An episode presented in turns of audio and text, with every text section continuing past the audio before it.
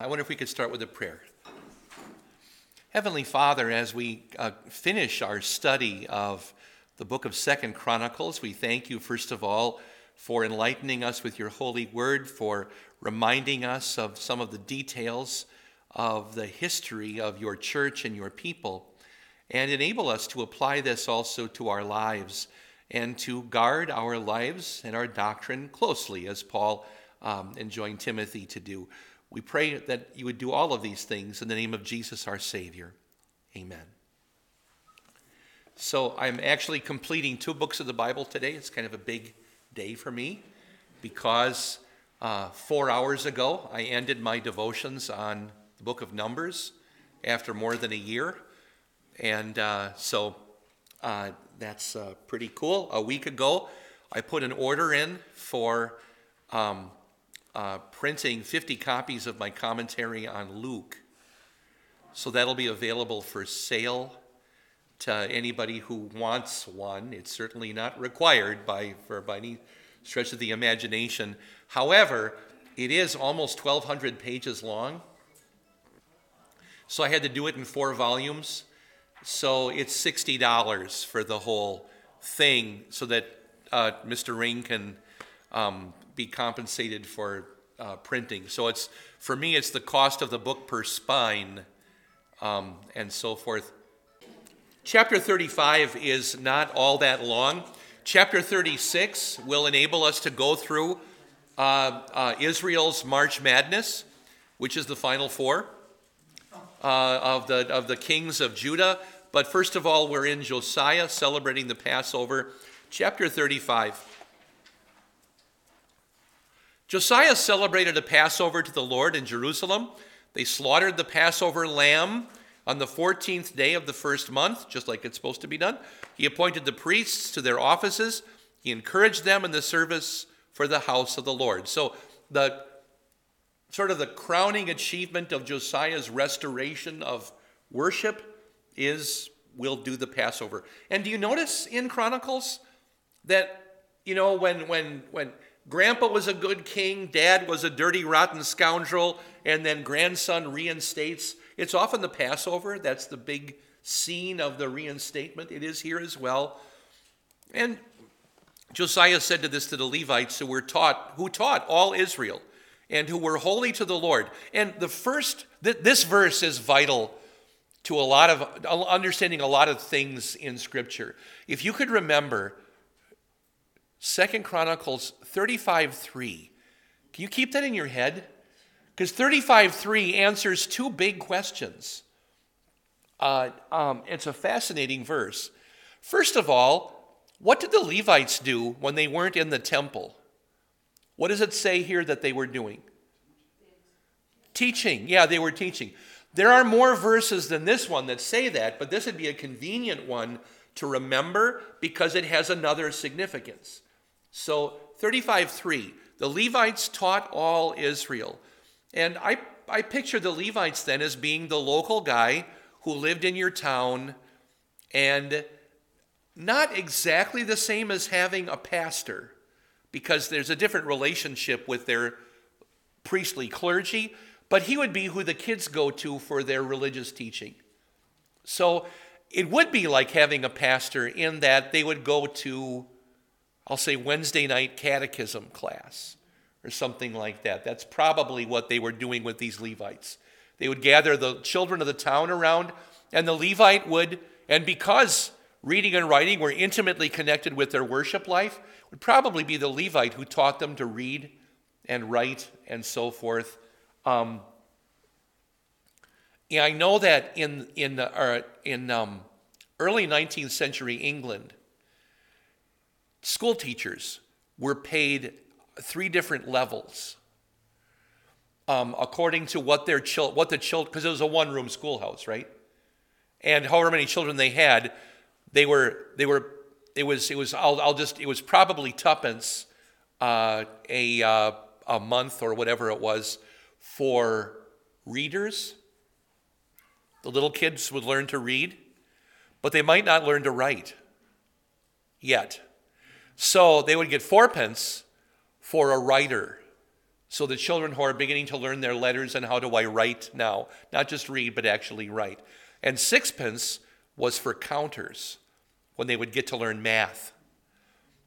Um, and some teachers would get in trouble for teaching math to kids who who hadn't paid for it yet. You know, from their supervisors and things like that, you have stories of teachers being whipped. The same way that they would whip their children, the teacher might get whipped from the supervisor for not charging the child for what they were learning. You mean the Levites? Um, no, the scribes would have done that. But uh, that's a classification of a Levite. Yeah, but but very similar, very similar. Verse three, part B, the paragraph break on the screen. Uh, and I, I'm going to just say, earlier, remember me hemming and hawing over what happened to the Ark of the Covenant? Like, I was not really ready to say, because there are, there are stories here and there. We pointed out the last time we heard anything directly about the Ark was in Solomon's time. Um, and therefore, people speculate that a pharaoh like Shishak may have removed it from Egypt. But here it is. It shows up in this verse. That's the other reason to memorize thirty-five three. At least the reference, if not the, the actual text of the verse. Certainly, this wouldn't be a good confirmation passage. Um, Keep the holy ark in the house built by Solomon, the son of David, the king of Israel. Do not carry it on your shoulders anymore. Now serve the Lord your God and his people Israel.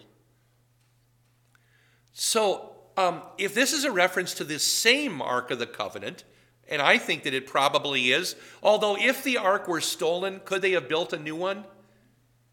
Maybe. It would make sense, in fact. That, that would have been my preference if I were Moses' successor or David's successor, would be, oh, they ripped us off, and just like they rebuilt everything else, well, what is the Ark of the Covenant but a chest with a cover that sits in the Holy of Holies that we sprinkle, you know, uh, the, the blood on, and yeah, they stole the Ten Commandments, but we could put another copy in. After all, was it the original Ten Commandments in the Ark of the Covenant? No, it was copy number two. And so, but it did have a jar of manna and Aaron's staff, but, you know, they, they got stolen maybe. So this could have been the original, could have been a copy. But it also, they also say, do not carry it on, on your shoulders anymore. So why would you say that? Were they moving it around? Well, we, we kind of don't know. In, in, in, in David's time, all kinds of stuff was going on with the ark that was inappropriate and improper. And they were using a wagon and so forth. This thing about carrying it on your shoulders, though, if you can imagine the, the poles, and that's about where I would like to carry the ark, or something that heavy. You know, gold and lead weigh the same, and uh, that, that's a mighty heavy thing. Um, you know, you take the average casket at a funeral, and uh, what did we say, quadruple the weight, and there you've got about the Ark of the Covenant. And uh, so a heavy thing. And uh, why would they have been moving it around? Well, remember Josiah's father was Ammon? You know, you had bad King Manasseh and badder King Ammon, and maybe, and it could it could very well be that Ammon had removed the Ark of the Covenant, if it was still there, and put in some false god or whatever in in in, in there. Um, and we did get a reference to a terrible uh, statue of some kind that I, I said I was glad we don't have more information about it, because I really don't want to know. Um, and uh, and it could have been that too. So they could have been carrying it around on their shoulders. Um, but the Lord now says, no, put it back and leave it there. Put it back, leave it there. Verse four, prepare yourselves according to your divisions by your father's house, as instructed by David, king of Israel, and his son Solomon. So the priests and Levites had divisions, twenty-four priestly divisions.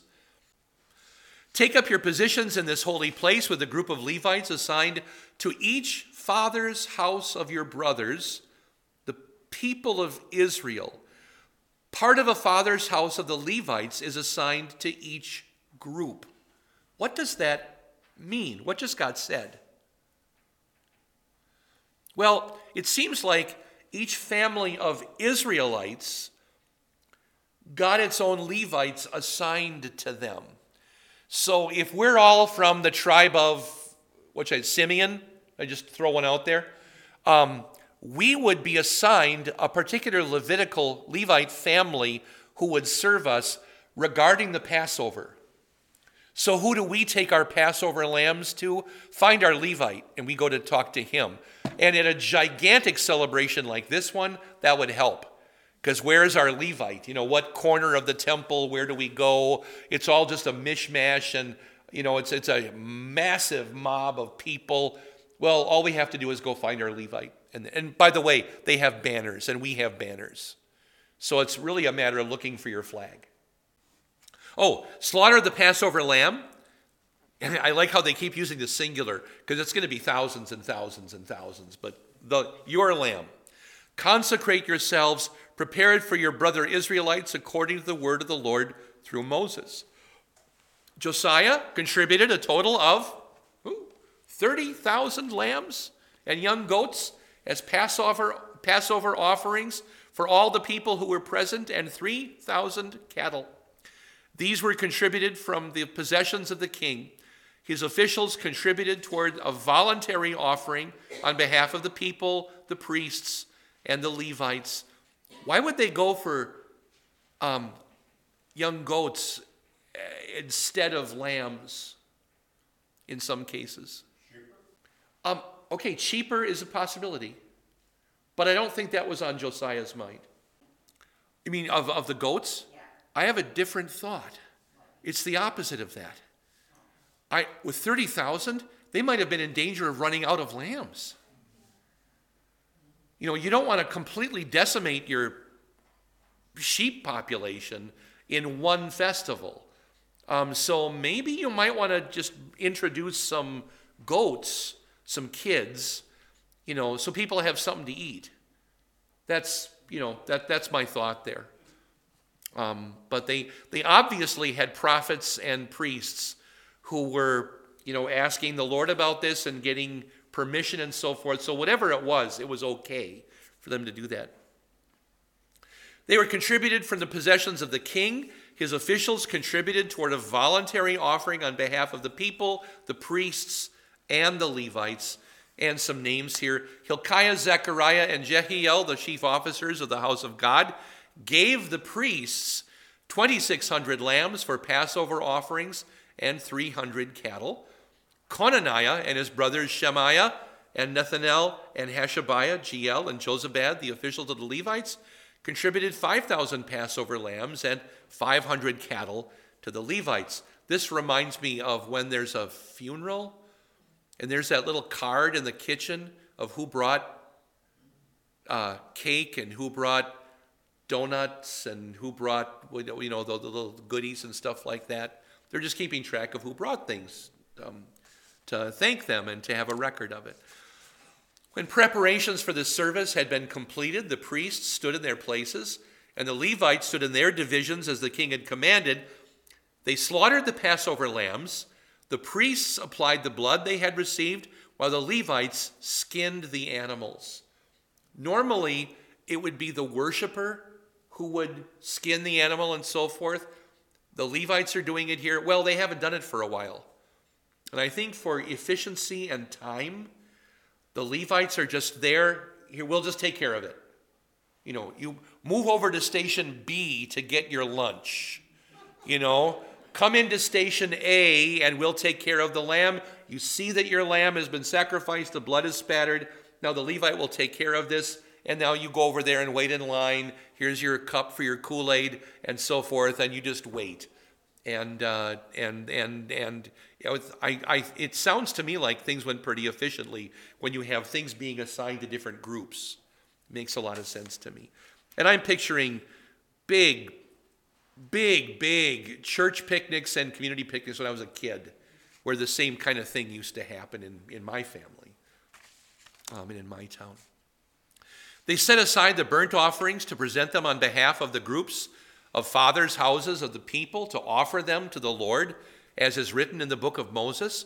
They did the same with the cattle. It also could be that the goats were just burnt offerings and they weren't eaten, you know, but I'm not sure about that. They roasted the Passover lamb with fire according to the regulations. They boiled the holy offerings in pots, kettles, and pans. They distributed them, they distributed them quickly to all the people. How were the Passover lambs prepared? We got two here, right? Two variations. What are the two possibilities for how the meat got cooked? Roasted and roasted. Roasted and boiled. Yeah, roasted and boiled. And boiled in a lot of different varieties here. Pots, kettles, and pans. They had a lot of different things. We'll use them all. Um, do you remember something about the boiling meat way on the other end of the book and some naughty boys? Do you remember that? There were some young priests, the sons of the of, of somebody pretty important, who were telling people, don't boil the meat, we want it only roasted.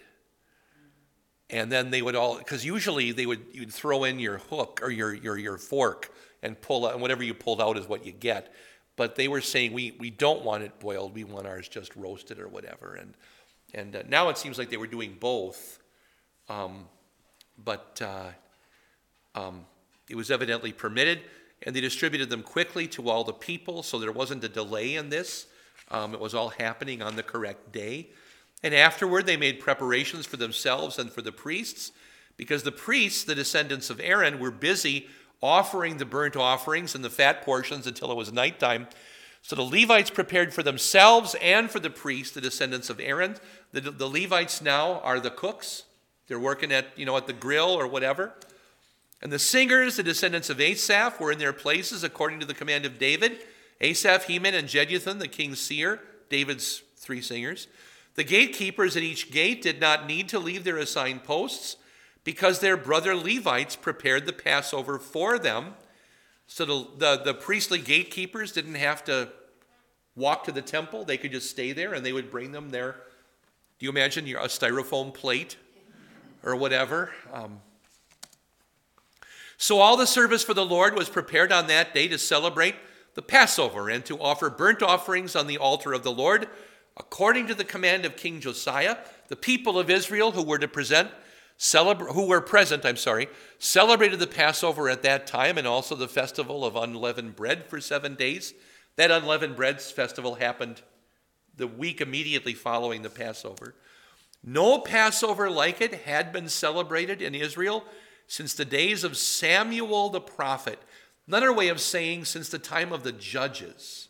So not even Solomon's Passover was like this Passover. That's saying something. If this outdid Solomon, that's really, really saying something.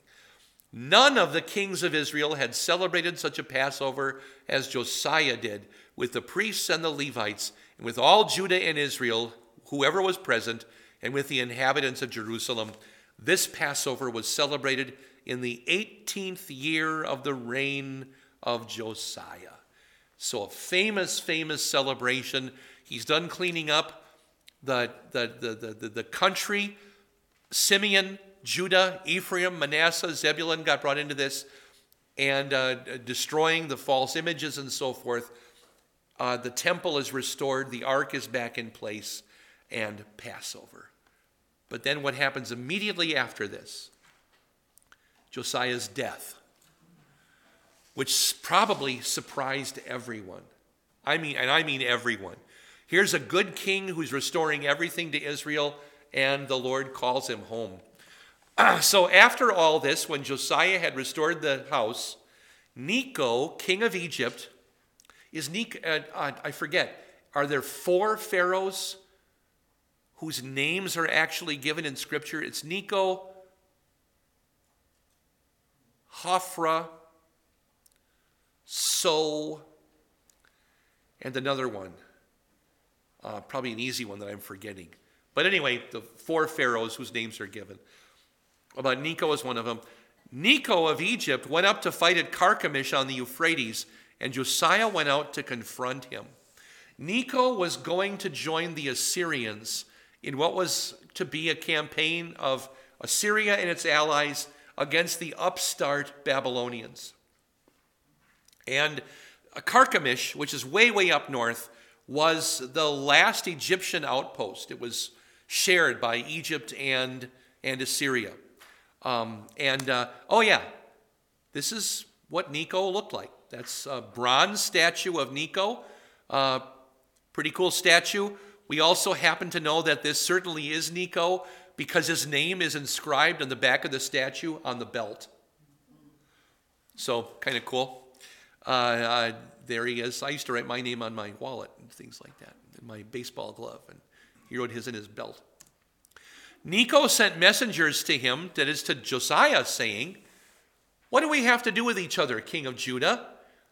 I am not against you this day, but only against the house against which I am waging war," that is, the Babylonians.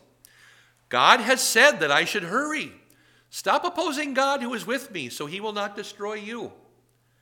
So Necho was inv- invoking God, um, probably the true God. Necho knows who Josiah worships. Necho knows what just happened in Judah. However, Josiah did not turn aside from him. Instead, he disguised himself to fight with him. He did not listen to the words of Necho, which were from the mouth of God, but he went out to battle on the plain near Megiddo. Uh, how much of the map can you see? Most of it there? Is that pretty good? Yeah, it's pretty good. Okay, so you see the uh, the explosions. There are three of them. One way up at Carchemish, the other one up in Haran, and down at Megiddo. Megiddo is south west of the Sea of Galilee on the valley called the Esdraelon Valley. It's really a, a, a fortress on the um, eastern slope of what ends up being um, Mount Carmel um, as it juts out into the, into the Mediterranean Sea there. Megiddo overlooks the only good mountain, or the only good pass through that part of Israel. Um, and therefore, it's been said, I don't, I haven't done the math myself, but it's been said that more battles have been fought at Megiddo than any other location on earth, which in some cases is really saying something. But at Megiddo particular, uh, particularly, um, uh, uh, uh, the mountain of Megiddo, Uh, the, the hill on which it's called in Aramaic would be Har-Megiddon. So Armageddon comes from this location. Um, and uh, this is where Josiah goes to fight. The route of the Egyptians going to help the Assyrians is in red. And you see the, um, uh, uh, uh, up in the top, you see a green set of lines, two different lines. Those are actually the Assyrians, or I'm sorry, the Babylonians and the, some others who were the Medes and the Persians, or the Medes and, the, and another group, I'm sorry, not the Persians yet, but they were going to help um, the Babylonians go to first Haran, where they won a victory, and then Carchemish, where they won a victory. And I'm just going to um, spoil this for you. Uh, the Egyptians and the Assyrians lost. This is the fall of Assyria, Battle of Carchemish, Um, six uh, six oh five B C, and after this is the this is the battle in which Babylon became the power of the of the world, the new rising world power. Um, so Nebuchadnezzar uh, the second was there. His dad was king at this point, but he was the the, the younger guy who was going to become king was there in the battle at uh, Carchemish, and would come down later to other battles uh, along uh, twenty-two years later.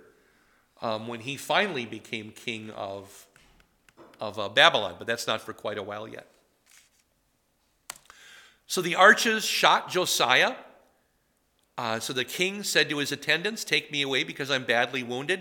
Um, so uh, this picture is probably incorrect. We were told that he was disguised. So probably as an ordinary soldier, or an, can I say an ordinary general or whatever, he wasn't wearing the gold of a king or, or whatever you have. He had some other outfit on, but they, he was shot nevertheless. You see him dropping his shield there. That's not the wheel of the chariot. Also, I'm not so sure about this chariot, although there were chariots like this in use at the time. Um, chariots were most often used not to fight from, but for quick transportation.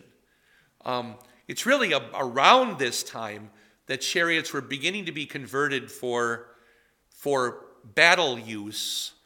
Um, but that was kind of a new thing. They had been used for a long time. Pharaoh in the book of Exodus is riding in a chariot, but not to fight from. Um, uh, uh, Pharaoh um, Thutmose the third was riding in a chariot to just to get quickly from A to B. It was more of a limousine. So Josiah is shot. His attendants took him out of the chariot and carried him to his second chariot and brought him to Jerusalem. So was the first chariot broken, or was it needed for something else, or was the second chariot longer so he could get a he could lay down in it or something like that? I don't know. Um, but brought him back to Jerusalem, and he died. He was buried in the tombs of his fathers. All Judah and Jerusalem mourned for Josiah. Sure, he was a great king, a marvelous king, eighteen-year reign, uh, maybe nineteen by this time. But uh, then we're told that Jeremiah, the prophet, this is that Jeremiah, composed a lament for Josiah, and all the male and female singers have sung about Josiah in their laments right up until the present day. They made this into a customary practice in Israel. You can find them recorded among the laments, except that we don't have them anymore, not these laments. The book of Lamentations, also I believe written by Jeremiah, um, is about the fall of Jerusalem, not and, and the and the exile, not about the death of Josiah. So it doesn't even have any verses that could be applied to the death of the king. It's something entirely different. But um, so the, the laments about King Josiah were evidently lost, maybe in the exile or after it. Um, not exactly sure what happened and why, but not every song makes it into the new hymnal. So some things get lost along the way.